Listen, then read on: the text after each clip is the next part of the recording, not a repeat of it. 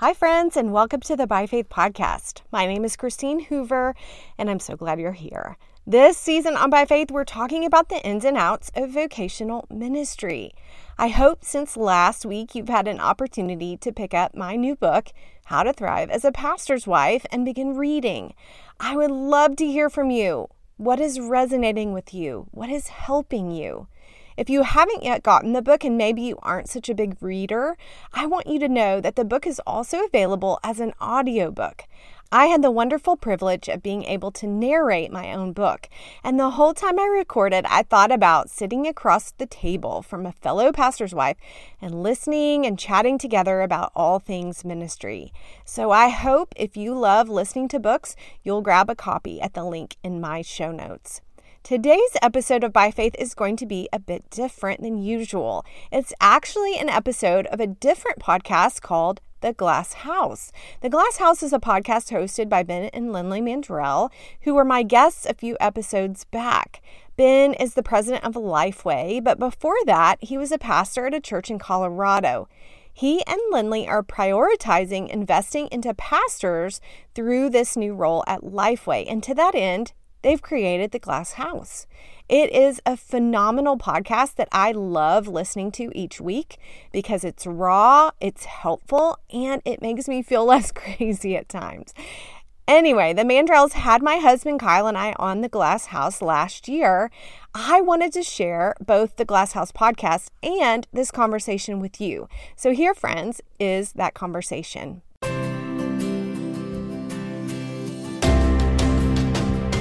I felt like I was a victim of my circumstances, that I had no, you know, control or way of affecting things, and especially related to ministry. And it went back to, am I voicing what I need to my husband and to my friends and the people around me? And I wasn't. And a lot of that was related to my emotion. I didn't want to share things that I thought were negative, that I was that I was weary or that I had been hurt I just wanted to move past that and keep going. Hey guys, you're listening to The Glass House hosted by Lifeway. We are Ben and Lindley Mandrell, and we have conversations with leaders who have experienced the stress of ministry and have sensed a spotlight on their personal lives. We want to encourage ministry families and provide a glimpse inside their glass house. Hey guys, welcome to The Glass House. We've been talking about emotions and ministry, and today is the crescendo. We're going to talk about gladness, uh, which is the emotion we all want to feel. Kyle and Christine Hoover are thoughtful, engaging frontline church leaders. Kyle pastors a church in Charlottesville, Virginia, Charlottesville Community Church, and he and Christine just have so much to say recently we saw a post on social media that Christine put out there sharing what they've learned about emotions and ministry. And it so resonated with the tenor of the Glass House. We thought we've got to have them on the show. So stay tuned. You're going to love this discussion.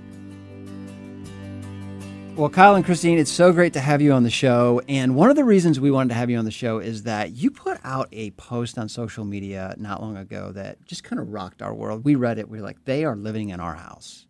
And you were talking about why it's so difficult at the end of the day to process feelings and emotions versus just rattling off an events of the day. So, talk a little bit about what motivated you to post that and and what what was going on in your life.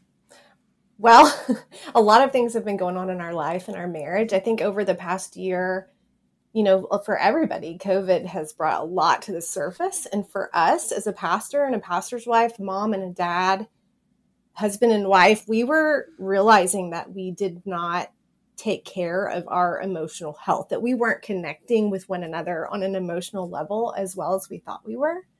And how we were handling our emotions instead. And I use, I would say they were negative emotions, but I don't think any emotion we have is a negative emotion. I think God has mm-hmm. given us emotions to help us to know what's going on inside of us. But hmm. we were dealing with those things pretty much individually we would go kind of go off in our corner and figure things out.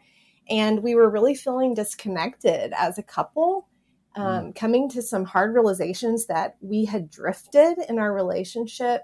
And because of the COVID season being so stressful, we were feeling that stress and pressure, not only with church leadership, but in our marriage.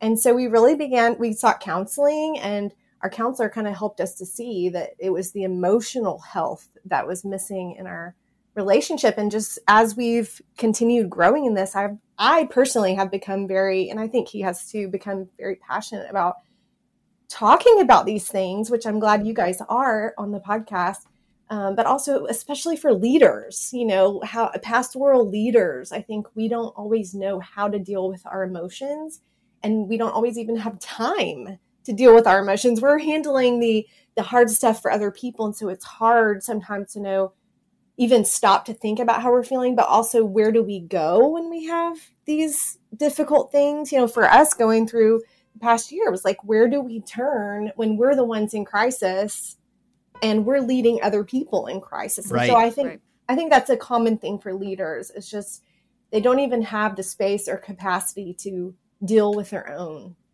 difficult things. One of the things Christine said that I think resonates with us, we want to talk about is when you're always dealing with other people's hurts, other people's families' problems, and their own physical problems and spiritual problems, you rarely take time to assess your own problems. And we all are human beings dealing with our own stuff. And if we do anything with this podcast, we hope it gives you a place every week to just stop and process some of the own your own junk. And when you don't take time to do that, you just kind of live with all that pressure in your life, which means you can't really take care of people well when you're doing that. Yeah, but I think the beauty of pastoral ministry, if you want to stay unhealthy, like, I mean, I don't say that snarky, but you can stay so busy with everybody else's problems and kind of just minimize yours. And, like, um, and you can go on like that for a really long time of just saying, I mean, you can tend to continue to say, well, I don't have it as bad as so and so. And they, I, you know, I haven't had this terrible experience like them. So my problems really aren't that bad. And you can just continue to minimize yours until you get to a place of like you know where we were honestly of just okay are we going to be able to do this? Because you know what was from the outside looked really good. It just looked like everything was fine. And then all of a sudden it was you know we were just basically done. Didn't know what to do. You know, I think one of the issues you and I have talked about years for years and years and years is the what I call once we get past this syndrome. and I've said this to you so many times. Hey, once I just get past this meeting, Yeah. this event, this speaking deal, this problem with the staff person, once I get this behind me, that's when i say the very next one will be there and you're like no no no it'll Right. be good You everything know what will it- be good It reminds me when you're at the beach with the kids and you have this sand hole, like you've built this hole and there's water in it, and you pull the water out and you look down and it's all it's full again. Mm-hmm. Like that's how ministry works. It's and the more you bail the water, you look down and it's right back in there, and you, you fix one issue or you resolve one issue or you bring peace to one issue, and then something else is broken or chaotic and needing attention. And what's lost in all that, mm-hmm. if you're not careful, is you're depleting energy. Mm-hmm. Everything you give yourself to requires energy. And then you find out one day that I don't have any energy left. I don't have any love left for people. I don't have any care left for people. And I've kind of lost myself in the midst of this. But I think that's the point of this podcast is for people to kind of break that mold of, you know, don't listen to your heart, um, you know, don't trust your emotions. In that, if you can trust them some, like you can find the gladness. I mean, people are in ministry because they want to serve other people. That is that is why you get into ministry. I mean, and so everyone starts out really, you know, guns ablazing, ready to go, because that that's what they want to do. It's, and so you can find gladness in it if you can also learn to balance your emotions personally. Gladness often comes by giving proper attention to the things that hurt. I, you know, it's that old cliche beware of the barrenness of a busy life. Mm-hmm. When you allow your life to be consistently busy, it becomes barren. At some point, you have to stop, slow down, reassess, renegotiate, and think, what, what am I going to do different this next season?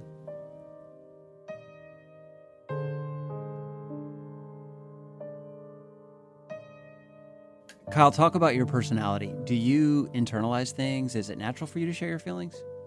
No, not at all. I've and that's what's been so great really about the last 8 or 9 months for us. There's been tons of growth, but for me, I think there's several components that created the perfect storm. One is kind of this pastoral mindset of you you, you have to be driven by truth, not by your feelings. And so I think a lot of times what what that means is you're you can't trust your feelings. You, but I think that, that that's we we take that idea and we run with it where our feelings are a part of what God has made us to be. Exactly. And so I think that coming to a better understanding that's been really helpful for me. But also in ministry, you deal with so many emotions and so many heavy things that you can you can almost become numb to your own and you almost have to turn off parts of who you are to to cope at times and, and so yep. that's a it works short term for you but not long term in a marriage lindley and i have had this conversation recently because as we've begun to speak out about this mm-hmm. There really is a, a christian answer to feelings and that is you shouldn't trust them put them away and read your bible more and I agree with you, Kyle. I think we need a more balanced approach. Yes. because I know a lot of people that have all the Bible knowledge right in their head, but they're they're angry, they're irritated, they're on edge. I know that's been me some days. Right. And so how do we how do we talk about this in a way? Go ahead, Lindley. Well, I just think it was interesting because you said you were speaking of the negative emotions, and when we began our counseling journey, he has eight emotions on a sheet, and he has you know the God given side of him, and then the impaired version of him and you know what's funny is that when we began, seven of them are what the what the world says is negative, like shame and guilt and loneliness and sadness and all those. And then we had gladness on there. And even our first question, we're like, why are seven of them bad? I mean, why why are they all bad? Because that's just what we've been trained to believe. And he said, but these aren't bad. I mean, these are really these are God given emotions. That if you can learn to, you know, honor the loss of sadness, then you're in a really healthy place. So I think that was interesting when you had said that. Yeah.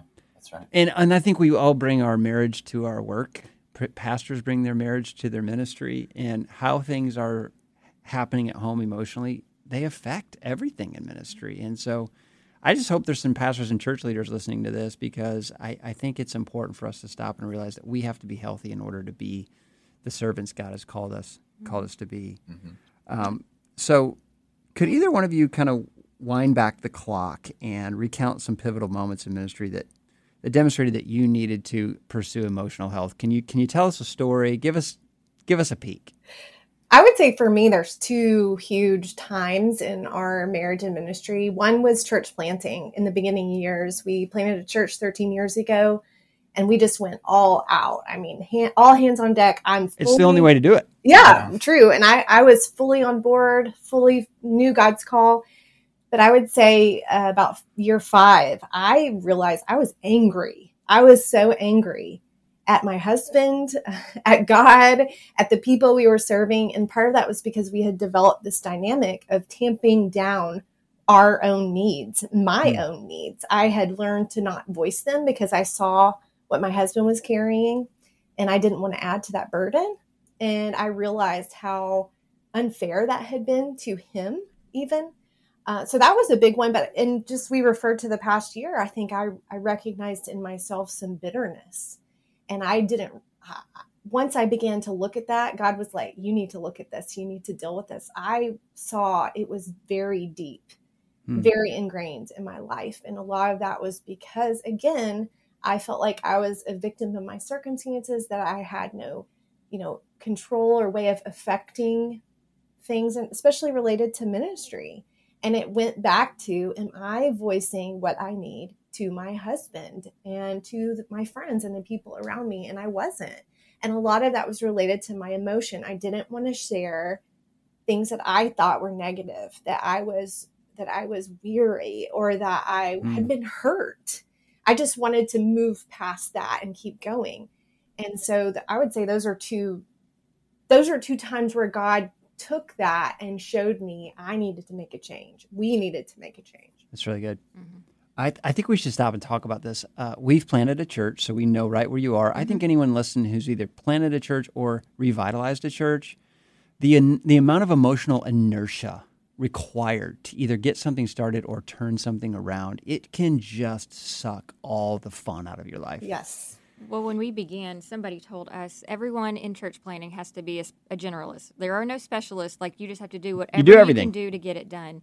And I think we just took that and ran with it, and probably to, I mean, for sure to an unhealthy degree of, well, it all relies on us. So we have to just work so hard to get it done. One of the big bitter stories of our marriage is that we moved to Colorado, one of the most beautiful states on the planet, and for five years, Lindley had to absolutely beg me to go on a hike because I just had too much to do. Like I, did, I was not interested in enjoying the beauty of the of the landscape. Man, I had work to do, and I regret that. And that was my story. I was given some counsel that church planting, you're going to have to go full bore for two years, and then things will lighten up once it kind of gets established. But but that was That didn't so happen. No. unhealthy because it turned me off emotionally, and I was underdeveloped to begin with.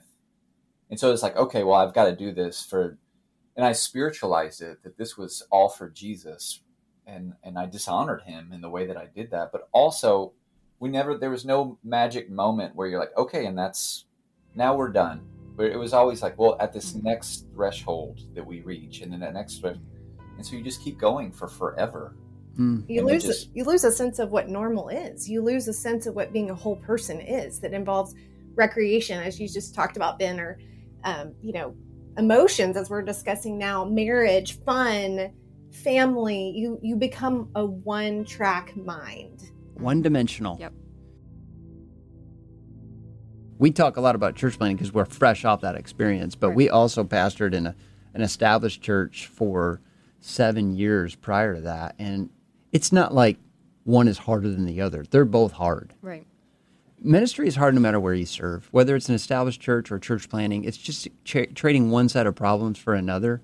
And emotional challenges are real, whether you're in a church that's you know been around for 75 years or one that's been around for 17 days. Well, right. I mean, the the reason people go church plant is because they want to start something with the DNA that they prefer. Right. But the hard part about coming into established churches is that there's already a set DNA and there's already a set expectations of what we have always done and what we should continue to do. And so, you know, absolutely you come in and you have to love the people and really kind of get established. But then at a point, you, things can't stay the same or that's why they die. I mean, you know, like the world is changing. And so. You know that that is not an easy task either and so we never want to downplay the the hard hard role that is Some of you out there and you're serving in churches that are slow to change, slow to adapt, and there's a reason why the New Testament calls patience long suffering. Because it takes time and patience, and you have to suffer long to see a church revitalize. Mm-hmm. And so we just want to encourage you out there, if you're in ministry, whether you're you're dealing with a launch team challenge because you're church planting, or whether you're dealing with a tradition that you're trying to overcome because it's not in the Bible and it's not helping the church. Either one is is a challenge you have to face emotionally. Mm-hmm.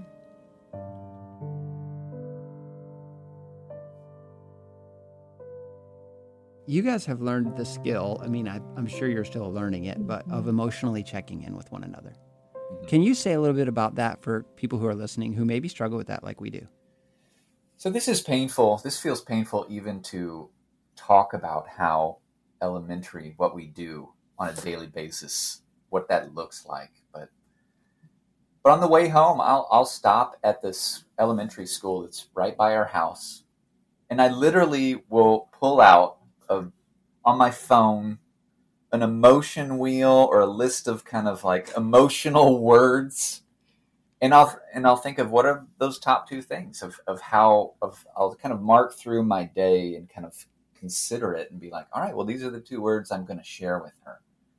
And so I'll go home and and more so than just what we used to do, which is uh, mark through with the events of the day. I'll I'll share my two words Wow. and then and then she'll be like the immediate question is why did you feel that and then we'll talk through and it's just led to tons more relational and emotional intimacy because we work with we start with how we felt and what happened Mm-hmm. and so That's awesome. Yeah. Kyle, can you give us a word you gave her recently? Like what what's something you felt recently that you shared that, that's not too I told honest. her, I told her that as this week has progressed, my emotional words have been gotten increasingly, as we like to put. And so yesterday was frustrated and sad. You know, and so over the course of yesterday, you know, I, there was just found out some folks leaving our church because of different reasons that hmm. made me sad, but also misunderstandings and mischaracterizations of of who I am and who I what I said in different meetings that left Yep. me frustrated. And so those were my two words for the day. when we were listening with Christine and Kyle, you know, we were talking about emotions and just kind of referring to how they have such a there's such a connotation that all emotions are negative emotions. And even the words we use even throughout the season of this podcast is, you know, loneliness, shame, um, anger, hurt, fear, all those things will, you know, our world has taught us that those things are all really bad. And I think just one thing that would be interesting to do is unpack that a little bit because the healthy side of shame is realizing that you're human and that you have limitations. And so, you know, we, we feel ashamed because we should have done something or we should have done something else. But in in reality, if we could do everything, then we wouldn't need anyone else. Um, so, you know, that that is the healthy part of that. I feel like emotions are the breadcrumbs that we follow to get that thing that we that God wants us to have. So, you know, you think about anger. You know, when I feel angry, it's because I care about something, and so I got to dig down deep and think, okay, what do I really care about? What's, what's going on in me that is bothering me because it, it's something that I'm passionate about? Or when I feel lonely, God wants me to be in community with people, and He wants me to be authentic and be sharing with people. How how am I not doing that? And how do I work toward a deeper sense of community with people? I think it's important to recognize that one of the most famous writers of the last hundred years, C.S. Lewis, writes an autobiography entitled "Surprised by Joy," and says that it was actually the emotion of joy that caused him to come to Christ, and not the cognitive, cerebral part of the faith but experiencing joy caused him to realize that there is a joy giver. And when we think about our emotions, God gave us these emotions because he wants us to experience him in those emotions. So if you're out there today and you're listening and uh, there's an emotion that's heavy on your heart, whether it's shame or fear or uh, hurt, uh, it's a calling card of the Holy Spirit. I think God's calling you closer to Him by processing that emotion. And as you process it, what naturally erupts from that volcano is a sense of joy and gladness that comes in knowing God more authentically. So I think short term, you know, sharing those words, talking with her through that, she she took on some of those in the short term. Like she felt what I felt. And we as we processed it, really it it led towards greater intimacy with one another. And I think it really kind of produced some gladness that we were in things together. It was really helpful for us. I think I'm learning too how to just receive a person's emotions and join them in it rather Yeah. than try to talk them out of it. Yeah. That's Um, especially hard to do with our kids because we Yes. do not want our kids to hurt. We do not Right. want them to feel something Right. difficult. And so I especially feel that wanting to rescue them from that. Mm-hmm. I did that Yes. once when one of my fr- my uh, boys was talking about friendship and how he had been hurt by a friend, and I just wanted to tell him all the reasons why he shouldn't feel that way. And finally, I just felt like the Lord was like, just listen to him, and Mhm. and join him in his tears, and and it was a life changing conversation, probably more for me. and Ben, I can be like you. I can I can go to the right answer and sermonize really quickly. Absolutely. you know, where I can give a biblical response for this, and I can even do it in my head rather than Yeah. just sharing what I feel. And what it does Because you're is- trained that way. You're trained to give three points in a poem, baby. exactly. So I can do that in a hurry. And but what it does is it absolutely short circuits the connection and the opportunity to explore that component of who she is or who our kids are. So Yeah. I've just had to be like pull back from that and just process and listen and care and empathize. Kyle's authenticity in this episode was refreshing to me. He admits that often he sermonizes or provides a quick biblical answer to pain without really processing it. And I've learned in ministry that that's so easy to do is to just grab a verse and you know try to spiritualize something that's really a deep pain that needs to be processed. There's always a quick and easy biblical answer that uh, is legitimate and should be memorized and should be thought of, but at the same time doesn't do all the work of really getting at the root of what's going on in your heart. Mm-hmm. I know you being a person that just is drawn to authenticity. Some of our, I think, most distant seasons in marriage were when I was doing a lot of that, Probably for sure. um, for sure. And you can see right through it that Right. I'm, I'm using this pat answer to get out of talking about a subject that I'm uncomfortable talking about. Right. I mean, yeah, we've had this conversation a lot. Like, I mean, after 20 years of marriage, I know you well enough to say you're you're answering my question, but also avoiding my question in the same way. I mean, you're you're answering it in the right thing, but you're avoiding the heart of the question, and you're avoiding your feelings, and you're avoiding pain. Really, I mean, that's that's what you want to do is just avoid the pain. And so, you know, how do we how do I give a good biblical solid answer without without really giving any of myself? And in this segment, Kyle does an incredible job of explaining how he's learned to grow through that over the years. Hey, let's talk about friendship for a moment in ministry because we're talking about the impact of community. Like, how has your community helped your emotional health? Uh, what does friendship look like for the two of you? Like, not just together, but having friends. Mm. Do you want to go ahead? Friendship has been vital for us in our health as human beings. And through the past year, especially, it was really hard for me to tell some of the people that we told that we were struggling. But they have been a key for us in moving forward and growing together. One of the reasons we told we we have an elder team at our church and he talked to uh, a few of the elders specifically and just said, "I need you to follow up with me. Here's here's specific questions I need you to ask me." And these are also men that he would consider good friends. And so to kind of go to them and say, "We need your care. We need your counsel. We need your accountability. We need you to." Like him specifically saying, I want to grow in these areas of emotional connection and having them ask questions but also for me the same thing to be able to say here's what's going on and i need you to i need your feedback i need your help because we're realizing we have not seen clearly and we need somebody outside of us to be able to say okay maybe have you thought about this there was that we had made a decision that we were going to uh, not talk about church at all in our marriage like we need we need the division so and yeah. one of our one of the elders and his wife said, "Well, I don't think that's such a great idea because that's a major part of your life, and you can connect over that emotionally." And we're like, "Oh, yeah, like."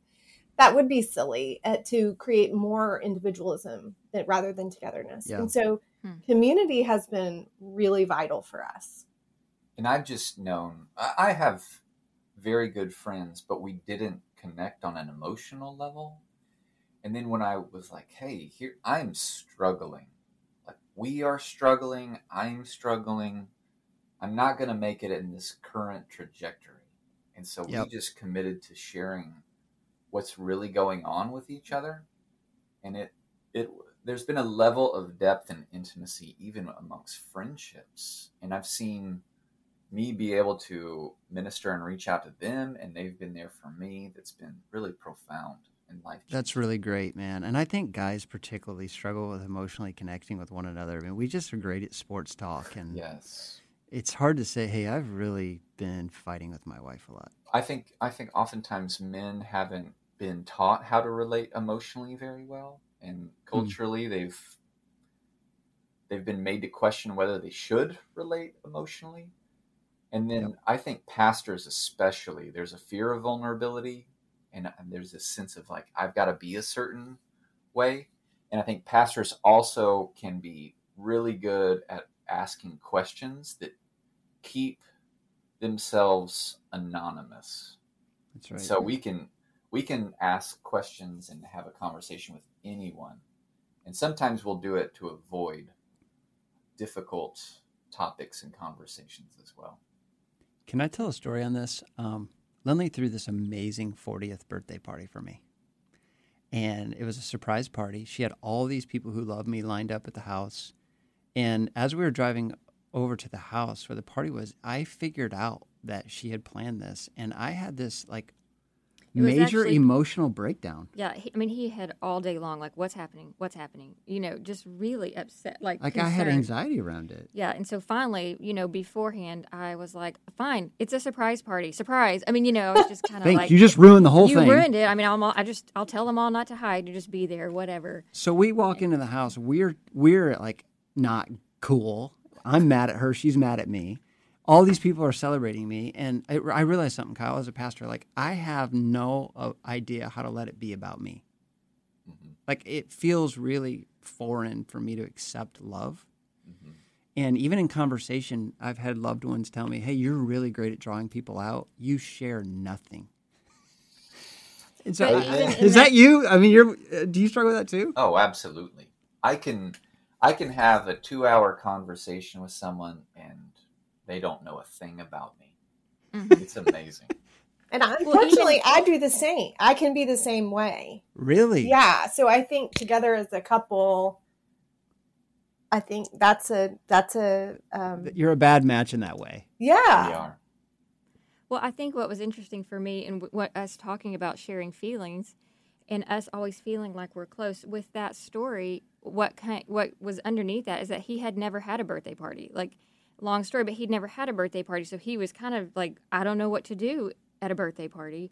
And um, but I didn't know that. I mean, we'd been married at that point 15 years, and I had never known that. And so, um, I, I just I was kind of taken aback, like, well, you've never told me that, and, but that's a feeling, and he just didn't want to get vulnerable I with have that. reflected on that moment so many times. I think what also is going on is when there's a room full of people, because the pastor to me, I want to make sure that everybody gets talked to, everybody got loved, and it put a lot of pressure on me because I had all these people I loved and I wanted to equally love them all, and I couldn't. Yeah. Mhm.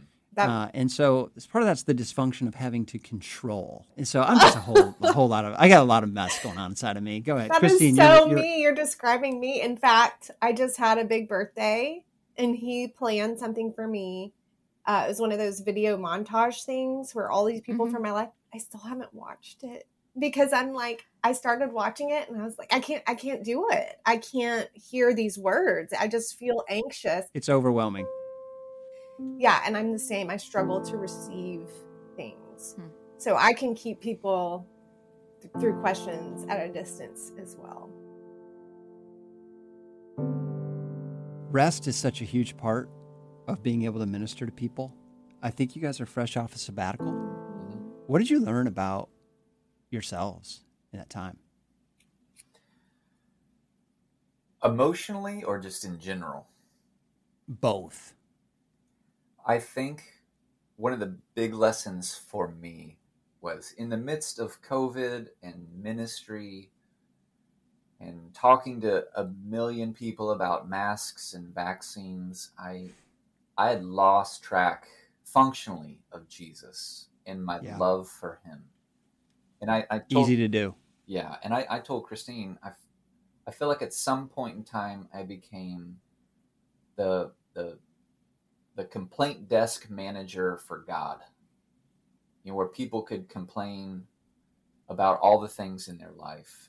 And Mm. I and that's not the position that God ever put me in, but I think I lost track of the joy for my savior in my functional role as a pastor. And then I think also just the time and connection emotionally with my wife was those were the two big highlights for, for me. Did you realize that you had become kind of numb toward Christine and, and feelings started to come back as you rested? Oh, by all means, by all means. So we just Mm. were able to have time to care for each other's souls without without the pastoral responsibility of caring for others also. So it was really rejuvenating for us. We might be the worst resters on the planet. Mm. It's hard to rest when you're in ministry. hmm Where I feel like he's actually pretty good at it, and he's helped Oh, good. me. Yeah, we have a day every week that we protect. It's actually tomorrow, Fridays. Um, so we look forward to that day. It was really uncomfortable to to put that into place after not doing Mhm. it.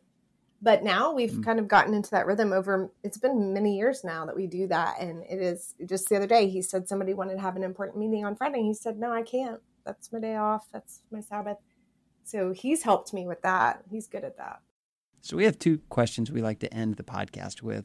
The first one is about the challenges. What has been the hardest part about being in the glass house for you guys? I'll go first. I think the hardest for me has been sometimes feeling invisible. I think sometimes people I, I don't know exactly what they're thinking but sometimes i perceive that they don't see me as an individual apart from my Mm. husband that i am i'm only a pastor's wife i fill a role but i'm not a person with needs and preferences and desires and emotions and also my own work that's something that people often don't ask me about because they just associate associate me with his work and what he he does. And so that can be hard. And at times i've felt invisible to my own husband that he his work is so important and and i do think it's important and significant. But sometimes as he was saying earlier it, everything can be spiritualized.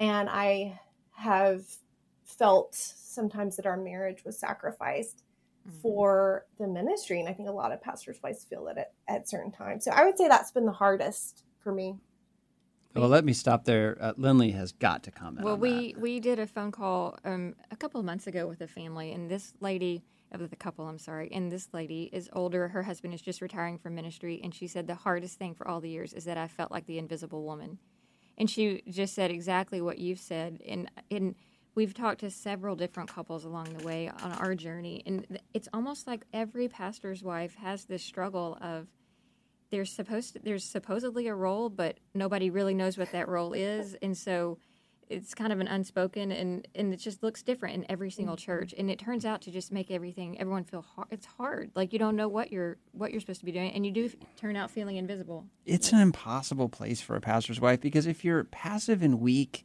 people don't respect you because you're just there. But if you're a strong, you know, assertive woman, they they say all kinds of mean things about you. Uh, I think it's really difficult to manage the tension between the perceptions of what people think you should be. And I've watched that. And Christine, she years. she's active and really tries to use her gifts in the church. And and then it's hard because people have expectations of her regularly, but she may not even know what those are. Mm, Mm-hmm. And so so she's like, "Okay, well, are they looking for me to be their friend? Do I owe friendship to every woman in the church?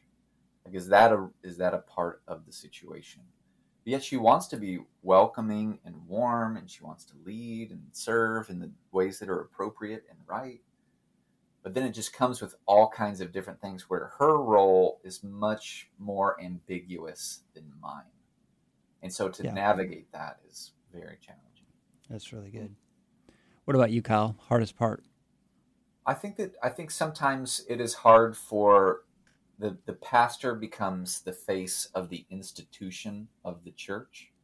And so sometimes you feel like you are not seen as a person.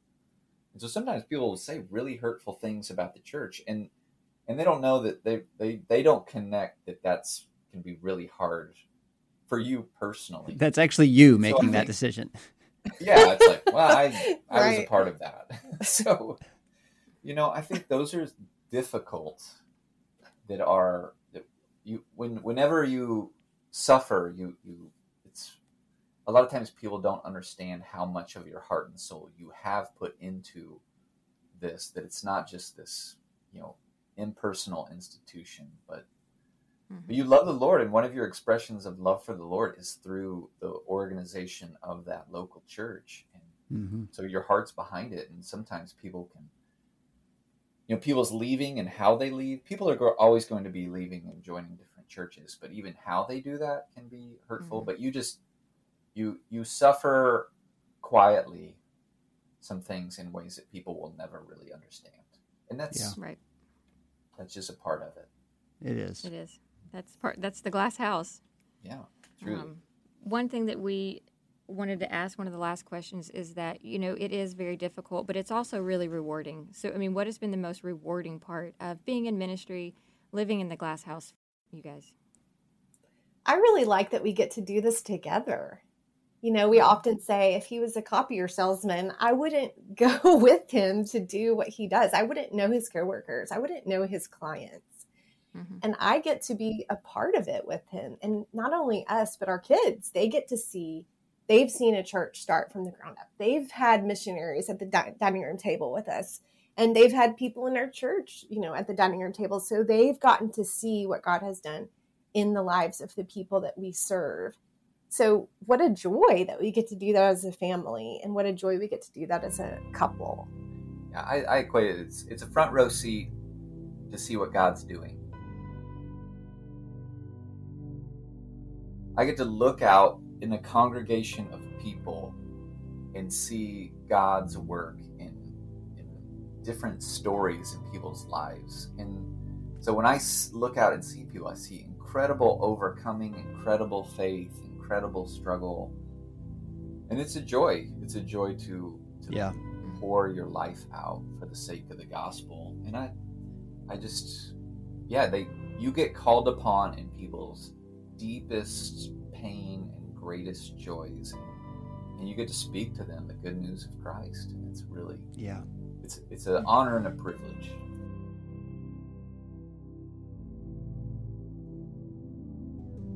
The Glass House is a production of Lifeway Christian Resources. It's hosted by Ben and Lindley Mandrell, executive produced by Joy Allman, produced and edited by Angie Elkins, original music by Robert Elkins, and graphic design by Cameron Spooner. Thanks for listening to The Glass House, where we hope to shed light on the dark places of ministry, one conversation at a time.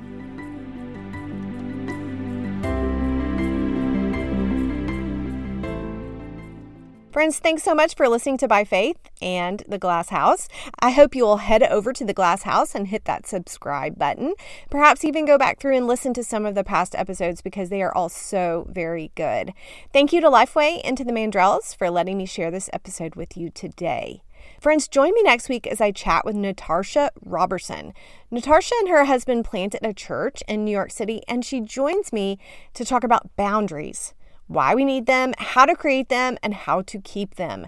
You are going to love this conversation. Until then, friends, have a great week and keep walking forward by faith.